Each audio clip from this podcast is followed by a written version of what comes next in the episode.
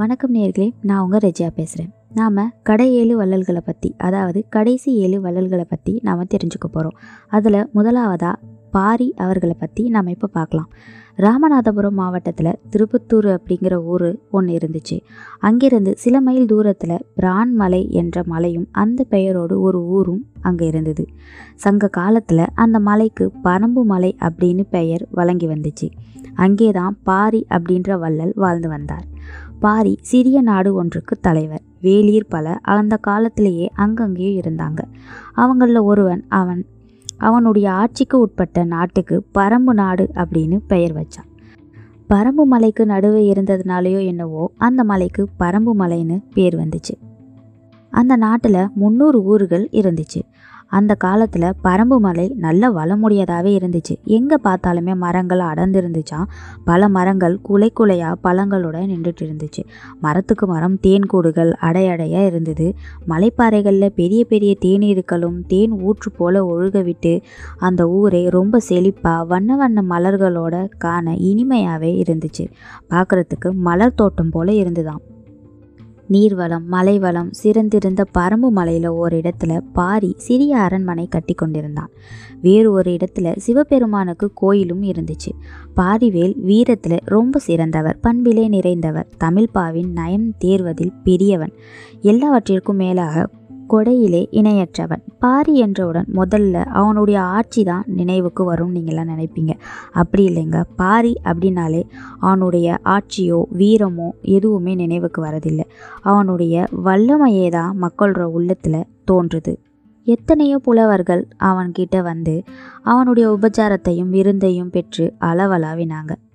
சொந்தம் பாராட்டினாங்க. அவனுடன் இருந்து தமிழ் நூல்களும் நயத்தையும் நுகர்ந்தாங்க. அப்படின்னு தான் அழகாக சொல்லணும். அவனுடைய சிறப்பை புதிய பாடல்களாகவே பாடினாங்க.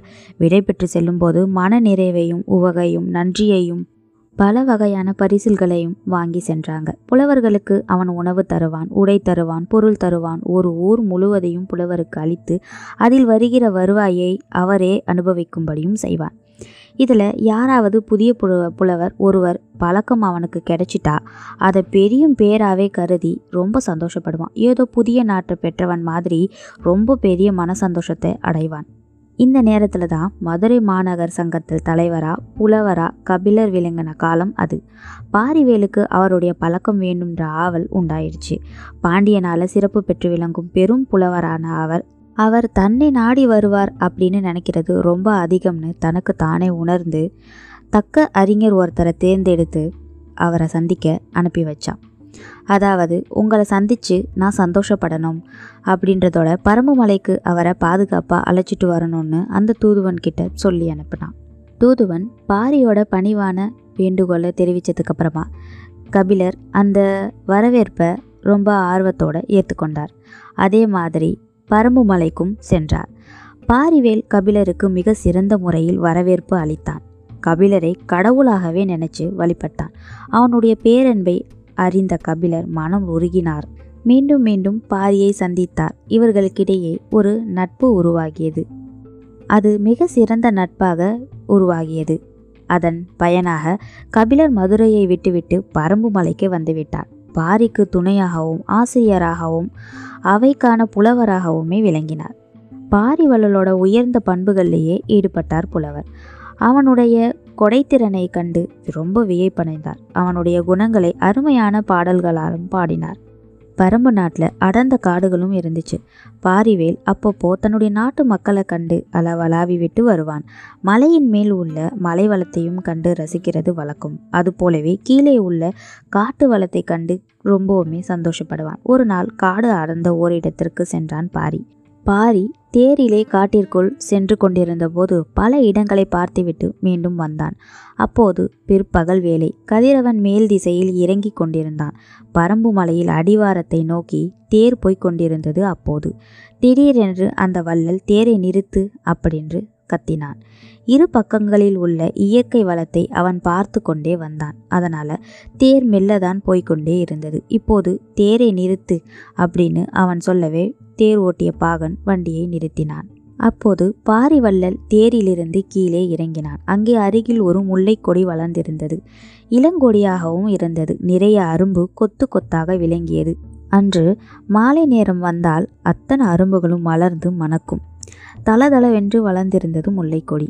ஆனால் அது பற்றுக்கொரு ஒன்றுமே இல்லை. காற்றில் அசைந்து கொண்டிருந்தது. தளர் நடை பழகும் குழந்தை தட்டு தருமாறி வந்து கீழே விழும் நிலையில் இருப்பது போல அது தளர்ந்து ஆடியது. குருடன் ஒருவன் கால் தளர்ந்து எதையேனும் பற்றி கொள்வதற்காக நாலு புறமும் வெறு வெளியை கையால் துளாவுவது போல அது அசைந்தது. மெல்லிய காற்றில் அது திரும்பி திரும்பி அசைந்தது. கொஞ்ச தூரம் காற்று பலமாக அடித்தால் போதும். அது ஒடிந்தே கீழே விழுந்துவிடும் என்று தோன்றியது. அது அங்கும் இங்கும் அசைகிறதை பார்த்தால் வழியில் போகிறவர்களை யாரையாவது எனக்கு ஒரு பற்றுக்கொடு தரமாட்டீர்களா? அந்த மாதிரியெல்லாம் கேட்குற மாதிரி பாரிக்கு தோன்றிக்கிட்டே இருந்துச்சு. கொழு கொம்பில்லாமல் அந்த கொடி தளர்வதை கண்டான் பாரி. மக்கள் வறுமையிலோ பசியிலோ பிணியிலோ தளர்வதை கண்டால் அவன் மனம் பொறுப்பதில்லை. உடனே உதவி செய்ய முற்படுவான். பிறகு பார்த்து கொள்ளலாம் என்ற இயல்பே அவனிடம் இல்லை. கையில் எது கிடைத்தாலும் அதை அப்போதே கொடுத்துவிடும் வேகமுடையவன்தான் பாரி. இது மக்களிடம் மட்டும்தானா? இல்லை. விலங்குகள் பறவைகள் துன்புற்றாலும் வருதினாலும் கூட அவன் சும்மா இருப்பதில்லை. அதன் துயரை போக்க ஏதாவது செய்ய முற்பட்டே விடுவான். அவனுடைய உள்ளம் அப்படி ஒரு கருணை மிக்கது இப்படிப்பட்ட கருணை இரக்கம் கொண்டவன் முன்னே இப்படி ஒரு கொடி தளர்ந்திருந்தால் அவன் மனம் கேட்டுக்கொண்டு நிற்குமா? இல்லை. அது இயங்காது வாய் பேசாது. ஆனாலும் உயிர் கூட்டங்களில் ஒன்றுதானே? ஓரறிவுடைய உயிர் அது இல்லையா? எனவே அதை கண்டு பாரியின் உள்ளம் இறங்கியது. அதன் தளர்ச்சி கண்டு மனம் நெகிழ்ந்தான். அதனை படரவிட பக்கத்தில் மரம் இல்லை. இருந்தால் அதுவே பற்றி கொண்டிருக்குமே? இல்லை. யாரேனும் உழவனாக இருந்தால் எங்காவது போய் ஒரு மூங்கிலை தேடி கொண்டார்ந்து நட்டு அந்த கொடியை படர செய்வான். பாரிக்கு அந்த யோசனையெல்லாம் தோன்றவில்லை. முல்லைக்கொடியின் தளர்ச்சியை உடனே போக்க வேண்டும் என்ற எண்ணம் மட்டும் அவன் உள்ளத்தில் தோன்றியது. என்ன செய்வது?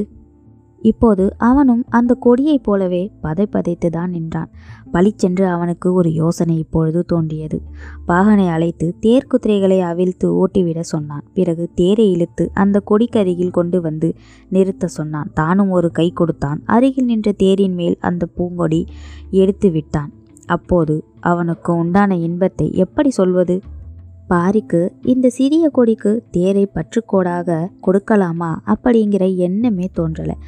அந்த கொடியின் தளர்ச்சி ஒன்றே அவன் கண்ணிலும் மனதிலும் நின்றது. அருகில் எது இருந்தாலும் பற்றுக்கோடாக நிறுத்த வேண்டும் என்ற எண்ணமே முன்னின்றது ஒருவேளை தேர் இல்லாவிட்டால் அவனை கூட அங்கு நின்றிருப்பான். பாரி அவ்விடத்தை விட்டு நகர்ந்தான். முல்லை பற்றுக்கோடு பெற்று படர்ந்த அழகை திரும்பி திரும்பி பார்த்து கொண்டே நடந்தான். அந்த வள்ளலின் சீரிய பண்பை எண்ணி எண்ணி அவனுடன் நடந்து கொண்டிருந்தான் அந்த தேர்ப்பாகன் குதிரைகளோ நேரே பரம்புமலை அடிவாரத்திற்கு நாடி சென்று விட்டன. அங்கே இருந்த குடிமக்கள் குதிரைகளை மாத்திரம் கண்டார்கள். பாரியின் தேர் என்ன ஆயிற்று. அவன் என்ன ஆனான் என்று கேள்விகளை எல்லாம் அவர்கள் தேர்ப்பாகனிடம் கேட்டு தெரிந்து கொண்டார்கள். வியந்தார்கள் உள்ளம் நெகிழ்ந்தார்கள். முல்லைக்கொடி இருந்த இடம் சென்று ஒரு பந்தலை அந்த இடத்தில் அமைத்து அதை படரவிட்டு தேரை மட்டும் இழுத்து வந்தார்கள் சிலர். காட்டுக்கு நடுவே பாரியின் உள்ளத்தை கனிவித்த முல்லைக்கொடி வேறு எதற்கு இல்லாத சிறப்புடன் பந்தலில் சந்தோஷமாக படர்ந்திருந்தது இப்போது. பாரி முல்லைக்கு தேர் கொடுத்தான் என்ற வியப்புரிய செய்தி தமிழுலகம் முழுதும் படர்ந்தது. புலவர்கள் புகழ்ந்தார்கள் மன்னர்கள் பாராட்டினார்கள். அன்று முதல் முல்லைக்கு தேர் அளித்த வள்ளல் அப்படிங்கிற பேருமே எல்லாருமே பாரிக்கு வழங்கினாங்க. நேயர்களே பாரியோட இந்த வள்ளல் தன்மை நம்மள எத்தனை பேருக்கு இருக்குன்னு எனக்கு தெரியல. சரி இதோட பாரியோட சோக கதைகளை பார்க்கலாம்.